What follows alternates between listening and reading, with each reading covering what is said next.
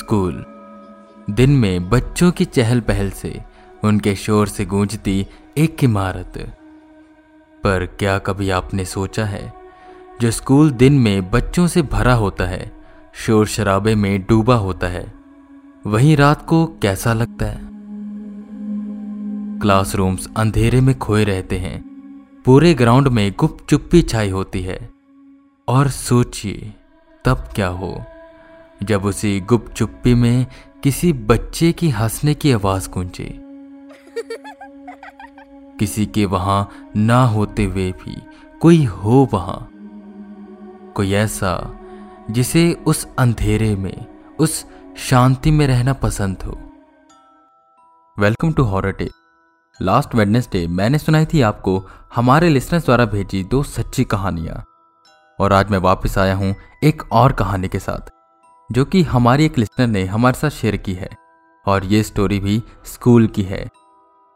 उन्होंने अपना नाम और स्कूल का नाम गुप्त रखने को कहा है। तो मैं यहाँ उन्हें एक काल्पनिक नाम दूँगा और उन्हीं के पॉइंट ऑफ़ व्यू से ये कहानी सुनाऊँगा। मेरा नाम रिचा है। ये तब की बात है जब मैं एट्थ क्लास में थी। सुबह सात बजे प्रेयर्स होती थी, पर उस दिन लाइट नहीं थी। तो जैसे ही मैं कॉरिडोर से नीचे जा रही थी स्टेयर्स के पास ही वॉशरूम था। मैं वॉशरूम गई, और जैसे कि हर वॉशरूम में होता है कि एक साइड मेल का होता है और दूसरी साइड फीमेल का, और वॉशरूम के अंदर जाके भी चार से पाँच रूम्स होते हैं। तो जब मैं अंदर गई, वहाँ सब खाली था और लाइट नहीं थी, बस एक एग्जॉस्ट लगा था, जिससे हल्की हल्की लाइट आ रही थी। जब मैं फ्रेश होकर बाहर आई तो मेरे स्कूल की एक लड़की वहाँ खड़ी कॉम कर रही थी। पर ऐसा लग रहा था कि जैसे वो कर नहीं पा रही है।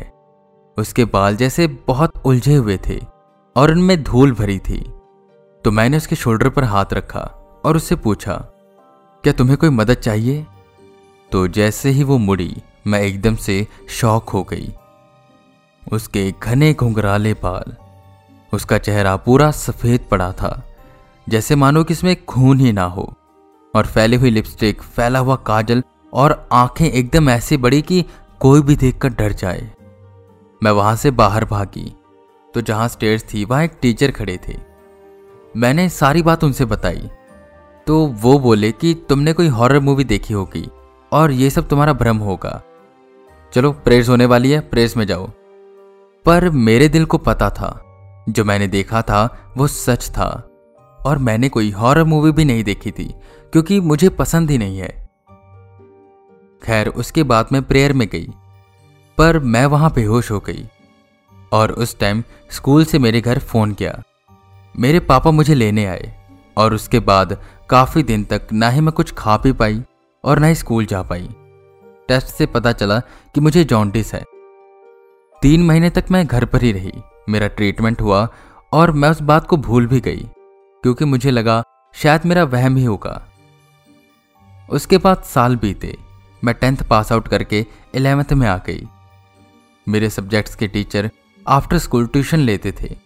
तो इलेवेंथ का सेशन स्टार्ट होने से पहले मैंने भी ट्यूशन क्लासेस कर ली, जो कि हमारे स्कूल में ही होती थी। बाकी बच्चों के लिए स्कूल बंद होते थे। बस जो इलेवेंथ में प्रमोट हुए थे, वही आते थे।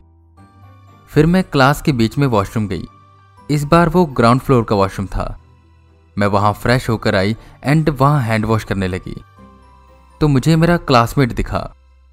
मैंने बोला, अरे राहुल, तू कब आया? तो उसने रिएक्ट नहीं किया। मैं उसके पास गई और मैंने उसके शोल्डर पर हाथ रखा। तो वो राहुल नहीं था। वो वही लड़की थी जो मैंने एट्थ क्लास में देखी थी। मैं बहुत डर गई और वापस क्लासरूम में आई। पर यह बात मैं किसी को बता नहीं पाई। क्योंकि मुझे लगा कि कोई मेरी बात नहीं मानेगा और सब मुझे पागल बोलेंगे। जैसे ही मैं अपनी सीट पर बैठने वाली थी कि मेरा पैर अटका और मैं गिर गई, मुझे बहुत चोट आई। मैंने ये सारी बात अपने घर में बताई। तो मेरे पेरेंट्स स्कूल जाकर बात करना चाहते थे, पर मैंने उन्हें मना कर दिया और मैंने ये कहा कि वहाँ कोई हमारी बात नहीं मानेगा। मेरी मम्मी ने मुझे काला धागा बांधा मैंने बहुत कोशिश की, पर मैं वो स्कूल चेंज नहीं कर पा रही थी। मेरे स्कूल के वहाँ एक बहुत पुराने सफ़ाई वाले अंकल थे। शायद जब मेरा स्कूल शुरू हुआ था, तब से वो वहाँ थे मतलब 1997 से। तो वो बैठे थे। मैं हर दिन उनको आते जाते हाय बोलती थी, पर उस दिन मैं स्कूल आई, मैंने उन्हें हाय नहीं बोला। अंकल ने मुझसे पूछा, बेटा, क्या हुआ? मैंने उनको यह सारी बात बताई। और मेरी ये सारी बात सुनने के बाद उनका एक ही रिएक्शन था। शायद वो राधिका है। राधिका, ये कौन? मैंने पूछा। फिर उन्होंने मुझे बताया कि जब 1997 का पहला बैच आया था तो उसमें राधिका ने भी एडमिशन लिया था। वो एट्थ क्लास में हुआ करती थी। वो बहुत ही सुंदर लड़की थी सेम मेरे हाइट की, और उसके बाल भी करली थे। सब उसको बहुत पसंद करते थे। तो स्कूल के एनुअल फ़ंक्शन वाले दिन सब फ़ंक्शन में बिज़ी थे। राधिका ने भी परफॉर्म करना था। वो एक क्लासरूम में तैयार हो रही थी। तब हमारे स्कूल के पाँच मेल टीचर वहाँ आ गए। उन्होंने उसके साथ ज़बरदस्ती की। उसका दम घुट गया। तो वो ऑन द स्पॉट मर गई। अब उनको समझ नहीं आया कि वो क्या करें। तो उन्होंने उसको सेकंड फ्लोर वाले वॉशरूम में गाड़ दिया। उस वक्त वहाँ पर कंस्ट्रक्शन चल रही थी। उसके बाद में उन्होंने ये बात पूरे स्कूल में फैला दी कि राधिका अपने बॉयफ्रेंड के साथ भाग गई। वो डेट थी ट्वेंटी अप्रैल 1997 अगले साल, यानी ट्वेंटी अप्रैल, एक और लड़की ने सुसाइड की और वो लड़की भी एट्थ क्लास में थी। उसके बाद हर साल एट्थ क्लास की लड़कियों की रहस्यमय तरह से डेथ हो जाती और वो भी 20 तारीख को। और वो पाँच टीचरों में से एक की हार्ट अटैक से मौत हो गई। तो बाकी चार डर गए। उन्होंने प्रिंसिपल और वाइस प्रिंसिपल को सब बता दिया। पर उन लोगों ने इंसाफ करने के बजाय उस बात को दबा दिया ताकि स्कूल की रेपुटेशन खराब ना हो। हर साल ट्वेंटी अप्रैल को एक लड़की सुसाइड ज़रूर करती थी। जब मुझे यह पता चला, मैं अपने प्रिंसिपल के पास गई। वो तो नहीं थे, पर उनका बेटा था। जो प्रिंसिपल बन गया था। मैंने उनको ये सारी बात बताई। उन्होंने मेरी बात नहीं मानी और मुझे चुप रहने को बोला और कहा, अगर मैं चुप नहीं रही तो वो मेरे और मेरे फैमिली के ऊपर स्ट्रिक्ट एक्शन लेंगे। मुझे समझ नहीं आ रहा था कि मैं क्या करूँ। और इसी के साथ एक और बात मुझे समझ नहीं आ रही थी कि उसने मुझे क्यों नहीं मारा। मैं उसकी मदद करना चाहती थी। मैंने अपनी क्लास की टीचर को सब बताया। उन्होंने बोला कि वो बात करेंगी। और वो स्कूल में एक तांत्रिक को बुलाएँगी, जिससे उसको मुक्ति मिल सके। उसके अगले दिन ही वाइस प्रेसिडेंट का एक्सीडेंट हो जाता है। और उनको वो लड़की दिखाई दी थी, जिसकी वजह से उनकी कार इनबैलेंस हुई और वो ट्रक से टकरा गए। ऐसे ही मेरे प्रिंसिपल गिरे थे, वो भी ग्लास के टेबल के ऊपर। और उनको भी सर पर काफ़ी चोटें आई थी।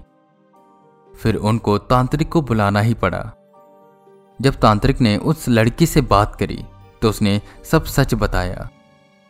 उसने उन लोगों के नाम भी बताए, जिन्होंने उसके साथ गलत किया था, और प्रिंसिपल और वाइस प्रिंसिपल का भी नाम लिया, जो सच जानते हुए भी चुप रहे। इसी वजह से वो पूरे स्कूल से बदला ले रही थी। जो चार टीचर बचे थे, वो सब रहस्यमय तरीके से मर चुके थे। उससे पूछा गया कि उसने मुझे क्यों नहीं मारा? वो बोली कि उसे पता था, ये लड़की मुझे मुक्ति दिलाएगी, और इसीलिए उसका ध्यान मैं अपने ऊपर लाना चाहती थी। मैंने बोला उससे कि हम तुम्हें इंसाफ दिलवाएँगे, चाहे कैसे भी हो, पर तुम्हें यह स्कूल छोड़ना होगा। वो मान गई और मुझ पर विश्वास करके वो वहाँ से चली गई।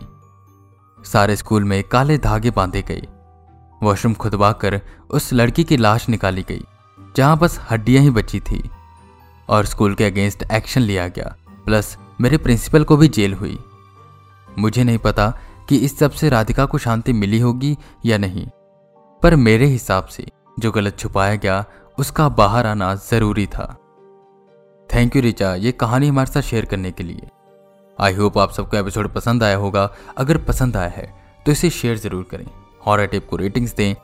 और हमारे नए पॉडकास्ट तुम मेरे हो, उसे सुनना ना भूलें। लिंक डिस्क्रिप्शन में मिल जाएगा। मैं वीके रावत फिर मिलूँगा आपको एक नए एपिसोड के साथ। तब तक के लिए बने रहे हमारे साथ और सुनते रहें। Horror tech.